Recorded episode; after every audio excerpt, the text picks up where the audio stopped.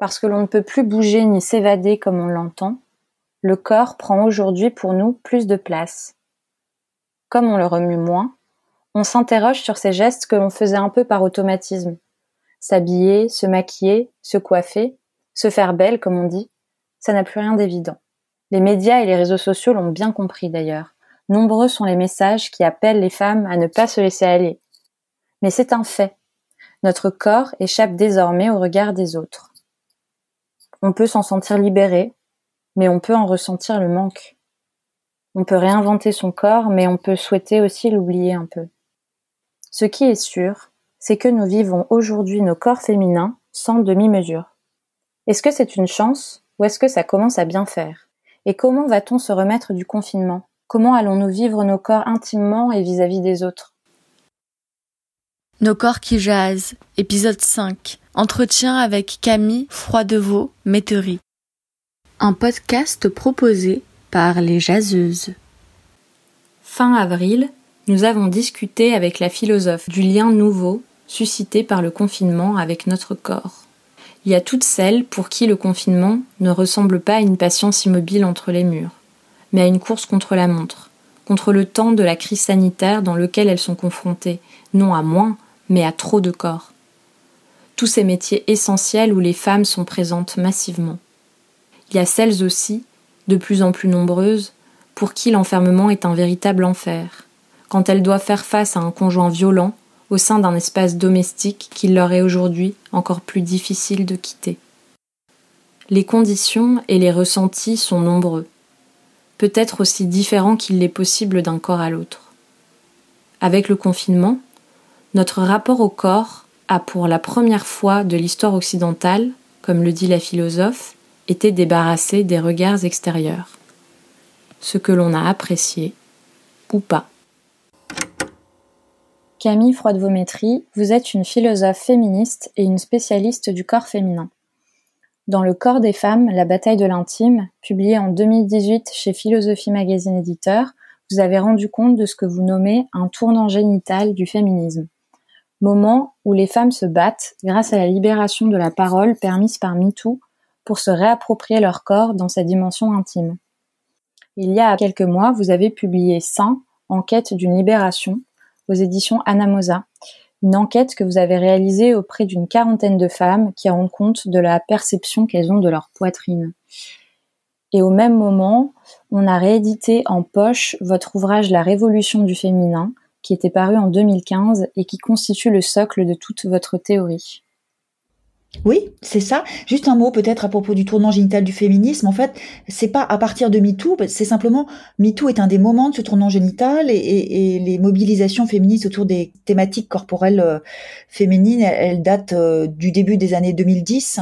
Euh, c'est pas c'est pas un moment fondateur justement. Enfin c'est ce que j'ai essayé de montrer. Il faut pas essayer enfin voilà il faut il faut inscrire cette euh, je crois que MeToo n'a été possible que parce que il y avait déjà dans le champ féministe un certain nombre de mobilisations et surtout une forme de, de, dynamique qui avait été initiée à partir du début des années 2010 d'accord. Et cette dynamique justement euh, qui remonte au début de la décennie on la retrouve euh, dans cette phrase que vous avez écrite dans une tribune pour Libération fin mars vous avez écrit que nos corps pourraient bien pour un temps vraiment nous appartenir. Est-ce que vous entendez par là que grâce au confinement, si on peut dire, euh, c'est l'occasion de, trouver un lien authentique à notre corps? Oui, en fait, j'ai repris une formule féministe euh, assez fameuse euh, qui remonte à la deuxième vague des années 70 sur cette idée que les corps des femmes leur appartiennent et que plus encore les corps des femmes sont les femmes. Hein. c'est le, le sens de ce de ce manuel féministe qui s'intitule Our Bodies Ourselves. Et donc j'aimais bien cette idée d'une d'une forme de réappropriation rendue possible par le confinement. Ce que cela permet en effet pour les femmes, c'est de vivre un rapport à leur propre corps qui, pour peut-être la première fois dans l'histoire occidentale, se trouve débarrassé des regards extérieurs. C'est-à-dire que, en temps normal, hein, nous, nous, sortons dans le monde chaque jour pour aller travailler ou pour faire quoi que ce soit d'autre.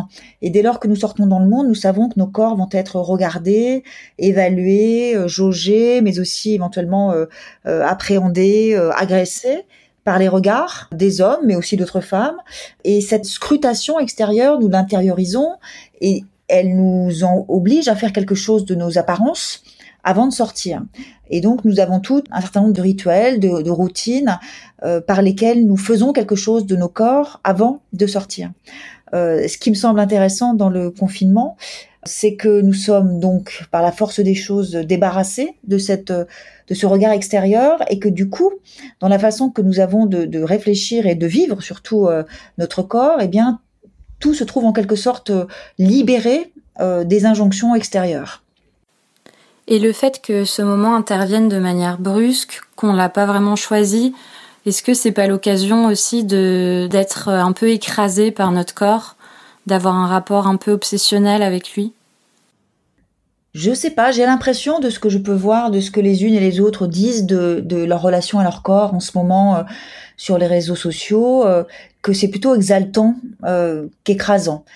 Parce que ce dont il s'agit surtout, c'est de d'entamer ou de comment dire d'éprouver pour la première fois quelque chose de très libre, c'est-à-dire que nous pouvons faire à peu près et rigoureusement ce que nous voulons euh, de nos corps, c'est-à-dire nous pouvons par exemple ne plus y penser du tout, et ça, c'est peut-être l'ultime libération, ne plus avoir à se soucier de la façon dont nous nous sommes regardés, de la façon dont nous nous présentons aux autres.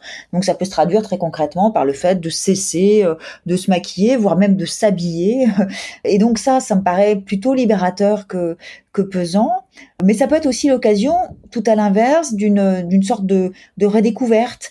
J'ai lu des choses assez jolies sur la façon dont les femmes pouvaient tout d'un coup se regarder à nouveau, découvrir des, des, des, bouts de leur corps, prendre le temps de se regarder dans un miroir, par exemple, sous tous les angles, prendre le temps aussi euh, de, de, prendre soin de son corps, de faire des choses qu'on ne faisait pas avant parce qu'on n'en avait pas le temps, comme euh, de se mettre de la crème ou voilà des choses comme ça. Et donc, enfin, voilà, je suis peut-être un petit peu optimiste, mais pour les femmes qui ont évidemment hein, la chance de, de, de, pouvoir vivre le confinement dans de bonnes conditions et qui sont notamment pas euh, soumises à, à, la présence permanente de quelqu'un près d'elles qui serait comme une menace, eh bien pour celle-là, je crois que ça peut être l'occasion d'une euh, oui d'une redécouverte et de quelque chose de relativement euh, enivrant. Alors peut-être un peu vertigineux aussi parce que de toute façon effectivement la liberté vertigineuse, mais disons euh, c'est un, un vertige agréable.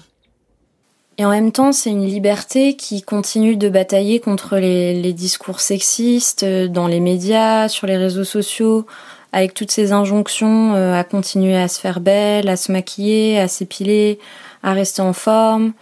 Euh, comment vous expliquez que dans le temps du confinement, il y a eu cette brusque avalanche de discours sexistes, comme si on était un peu reparti dans le passé? Je crois qu'on comprend ces réactions, effectivement, qui sont assez euh, nombreuses sur les réseaux sociaux, si on réfléchit au fait que la liberté des femmes, relativement à ce qu'elles font de leur corps en période confinée, elle peut être dérangeante et elle peut même mettre en danger un certain nombre de, de personnes. Alors il y a évidemment d'abord tous les groupes commerciaux euh, spécialisés dans le domaine de l'esthétique qui ont tout intérêt hein, à ce que les injonctions continuent de peser sur les femmes, parce que si les femmes arrêtent par exemple de se maquiller ou de, ou de se coiffer ou je ne sais quoi, euh, évidemment tous les groupes et les marques qui vendent des produits euh, qui sont utiles pour ces activités esthétiques perdent beaucoup dans cette liberté. Et ce qu'elles peuvent redouter, c'est qu'une fois sorties du confinement, eh bien les femmes continuent ou en tout cas perpétuent un certain nombre de nouvelles habitudes qu'elles avaient prises en termes notamment de distance et d'affranchissement vis-à-vis euh, de ces dictates esthétiques. Donc on voit bien par exemple comment dans les magazines féminins, qui sont comme on le sait évidemment le, lieu euh, principal euh, des annonceurs de ces grands groupes du monde de la beauté, comment ces magazines féminins répercutent des thématiques complètement aberrantes du style comment bien se maquiller en portant un masque ou comment rester fine et ferme en période de confinement, etc., etc. Et puis l'autre type de personne qui a beaucoup à perdre à cette liberté, ce sont les hommes, en tout cas certains hommes, des hommes qui ont justement un rapport au corps des femmes euh, sur le mode de, l'objectivation, de l'instrumentalisation, pour pas dire euh, de l'objectivation. Et, cela, euh, bah, évidemment, pour eux, la disparition des femmes dans l'espace public et, la disparition de leur corps notamment, c'est aussi la disparition de, des objets dont ils avaient pris l'habitude de, tirer leur profit, voire en les agressant. Et donc, ces hommes-là, finalement, n'ont plus comme outil et comme arme, en quelque sorte, que de passer par les réseaux sociaux pour euh, agresser, stigmatiser, critiquer les femmes euh, qui, soi-disant, se laisseraient aller et deviendraient toutes des hippopotames hirsutes. Il y a celles aussi qui vivent un véritable enfer pendant le confinement qui sont coincées dans un huis clos avec un conjoint, un partenaire violent. C'est un phénomène qui date pas du confinement, ça existait avant bien évidemment, ça a augmenté de manière dramatique pendant le confinement. Comment c'est possible de lutter contre cela à la fois pendant cette période qui est une période particulière d'isolement et aussi une fois que le confinement sera terminé? Oui, le confinement, ça a été effectivement pour un grand nombre de femmes. Alors, on estime en France à peu près 200 000 le nombre de femmes qui sont concernées par les violences conjugales. Et pour elles, en effet, le fait d'être à la maison 24 heures sur 24 avec leurs potentiels agresseurs est bien réel sous la plupart du temps. Euh, je reprends, excusez-moi.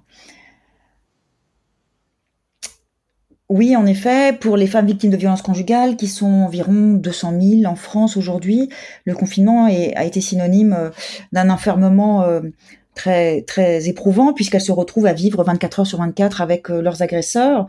Alors, ce qui a permis, d'une certaine façon, de mettre au jour cette, cette crise, c'est que, du point de vue des solutions à apporter aux violences conjugales, euh, il y avait quelque chose à faire et à penser de façon peut-être urgente sur la, la, question de savoir comment on pouvait euh, éloigner durablement ceux qu'on appelle les violents conjugaux. Parce que en temps normal, les politiques euh, mises en œuvre consistent bien souvent pour les femmes victimes de violences à, devoir quitter leur domicile et la plupart du temps avec leurs enfants et à être hébergées. Bon, alors c'est quelque chose dont moi j'estime qu'elles forment comme une sorte de, de, de, terrible double peine, puisque non seulement elles sont battues, mais il leur faut en plus de cela euh, partir de chez elles euh, et vivre dans des conditions compliquées, alors que l'inverse, évidemment, euh, serait la solution la plus adéquate, puisque ce qu'il s'agit de d'essayer d'obtenir, c'est que une forme de décohabitation par laquelle euh, les hommes violents euh, seraient euh, obligés de quitter leur domicile, ce qui implique de prévoir là aussi des dispositifs concrets d'hébergement, etc. Et, et c'est cette question-là qui a longtemps été un petit peu, euh, disons, négligée parce que c'est vrai que c'est compliqué d'essayer de penser une politique qui dont, voilà, qui mettent de l'argent au service euh, d'une certaine façon des, des, des, hommes violents, mais euh, je crois que c'est une position qui est assez largement partagée. C'est le cas notamment du Haut Conseil à l'égalité, hein, qui a qui a pendant ce confinement euh, publié un, un rapport, un appel en quelque sorte à, la, à la, mise en place de dispositifs permettant la, déco la décohabitation des violents conjugaux.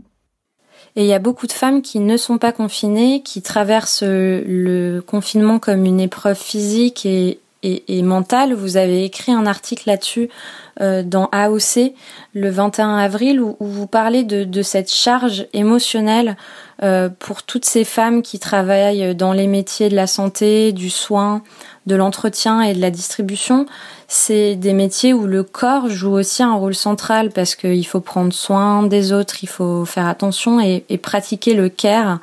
Cette notion euh, dont on discute beaucoup, la marchandisation en, ce moment, est-ce que vous pouvez nous, l'expliquer un petit peu? Oui, alors la notion du care, c'est le mot anglais qui, si on le traduit, donnerait soin ou parfois on le traduit aussi par sollicitude. Alors c'est un concept qui a été élaboré euh, aux États-Unis euh, pour qualifier une, aptitude féminine relative à la façon dont les femmes euh, réagissent à un certain nombre de dilemmes éthiques. C'est euh, Carol Gilligan, hein, la sociologue américaine, qui, a forgé cette notion de l'éthique du care ou l'éthique de la sollicitude, et qui montre que par rapport à un certain nombre de, situations dans la vie euh, sociale et même privée, les femmes ont une façon d'agir, de réagir et même de penser qui est spécifique et qui les renvoie à cette aptitude qu'elles auraient du fait qu'elles sont de façon privilégiée, mais pour des raisons qui sont totalement socialement construites, mais néanmoins les femmes sont euh, de façon privilégiée euh, formées, socialisées pour prendre soin des autres. C'est-à-dire que notamment du fait de leur fonction maternelle, mais pas seulement, euh, les femmes sont celles qui prennent soin des enfants, qui prennent soin des malades, qui prennent soin des personnes âgées. Et cette aptitude aux soins, elle, elle va de pair avec une relation aux autres et au monde qui est spécifique et qui, et qui passe donc par l'attention à autrui, euh, le souci notamment de la vulnérabilité d'autrui, ça c'est un concept important, et puis aussi du coup euh, qui se traduit par le fait que les femmes euh, sont présentes de façon ultra majoritaire dans un certain nombre de métiers qu'on appelle donc les métiers du care, les métiers du soin. Alors c'est évidemment pas mal de métiers de la santé, comme aujourd'hui euh, les infirmières euh, ou les aides-soignantes, mais dans le soin plus généralement, on trouve aussi par exemple les auxiliaires de vie dans les EHPAD et les maisons de retraite, euh, ou toutes celles qui assument ce qu'on appelle les services à la personne, qui s'occupent de personnes âgées ou qui sont assistantes maternelles par exemple. Et qu'est-ce qui fait que en même temps que ces métiers sont majoritairement occupés par les femmes, ils vont être aussi dévalorisés, peu reconnus dans notre société?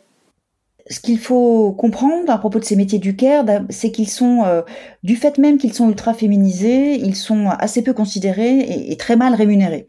Parce qu'on considère d'une certaine façon que euh, c'est dans la nature des femmes que de prendre soin des autres. Donc, quand elles le font, elles n'ont pas besoin de compétences particulières, hein, puisqu'elles, d'une certaine façon, elles mettent leur aptitude aux soins au service des autres. Et de la même façon, on considère, mais bon, je m'éloigne un petit peu, mais c'est intéressant, que parmi les éléments euh, qui concourent à prendre soin des autres, il y a le fait que les femmes sont euh, généralement celles qui sont responsables du bien-être émotionnel il y a du bien-être physique des personnes, mais aussi du, de leur bien-être émotionnel. C'est elles qui s'assurent de savoir, euh, bien pour les pour les infirmières par exemple, de mettre des mots et des gestes qui rassurent, qui réconfortent, etc.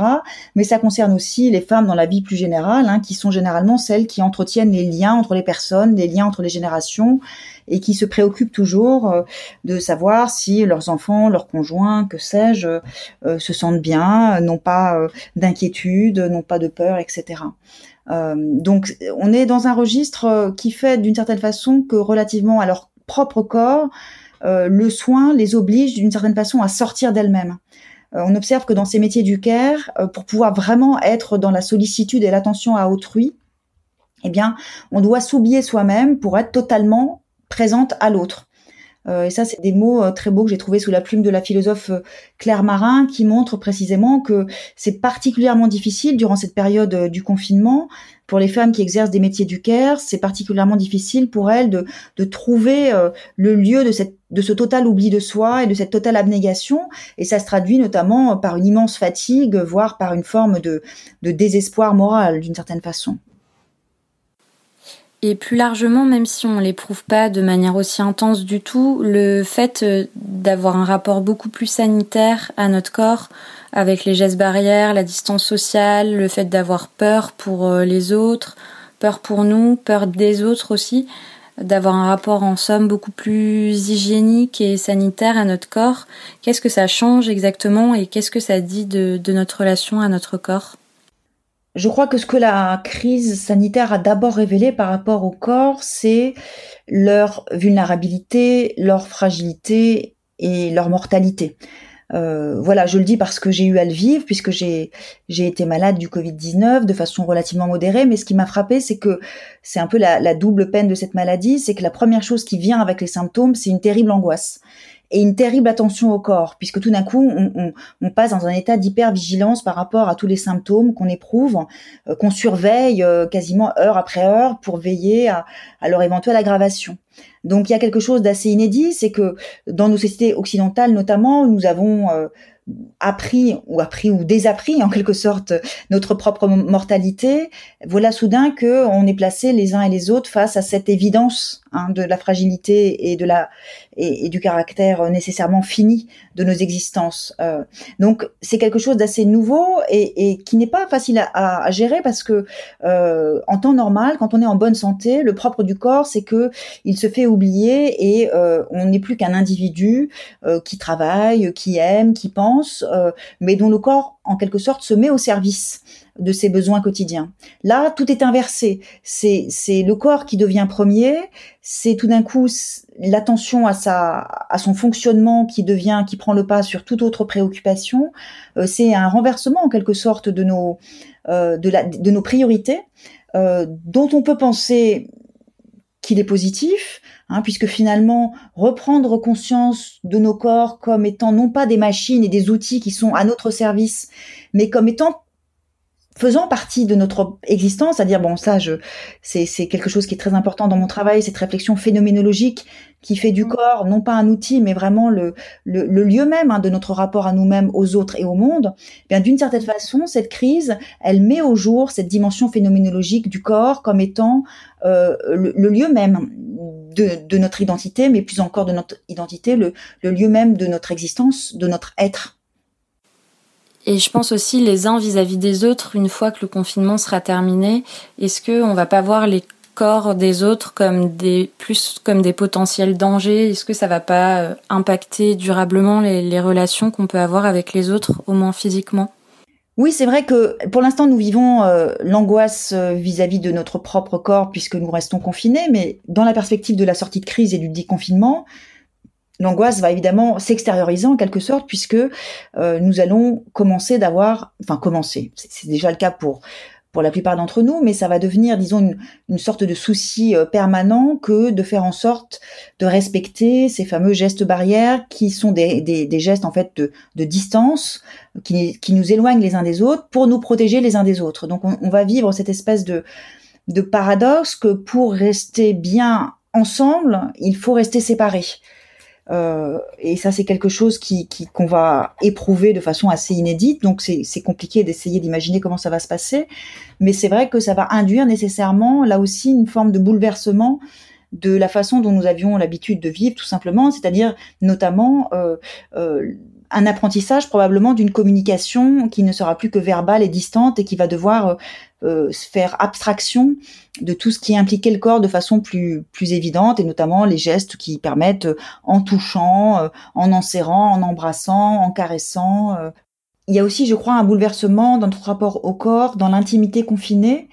J'évoquais la possibilité, notamment, de pouvoir explorer des modalités nouvelles de la façon dont nous nous apprêtons nos corps, donc là, du point de vue de l'apparence, mais on peut aussi imaginer que nous allons pouvoir ou nous pouvons explorer des nouvelles modalités dans la façon aussi dont nous, tirons du plaisir de nos corps. Donc on a vu pas mal de choses euh, relatives au fait que les femmes peuvent commencer ou recommencer à faire des activités sportives de type euh, yoga, euh, danse, et, je ne sais quel renforcement musculaire. On peut aussi avoir cette envie hein, de d'éprouver la puissance physique euh, musculaire de nos corps et, c'est peut-être quelque chose de d'agréable. Mais il y a aussi évidemment la question de la sexualité. Alors pour pour les femmes qui, qui vivent le confinement en couple tout est possible. Hein. D'ailleurs, on l'a vu, il y a à la fois des, témoignages de femmes euh, euh qui euh, découvrent une sexualité devenue explosive parce que quotidienne, avec la possibilité d'aller très loin avec son partenaire. Donc, c'est généralement les plus jeunes et celles qui n'ont pas d'enfants.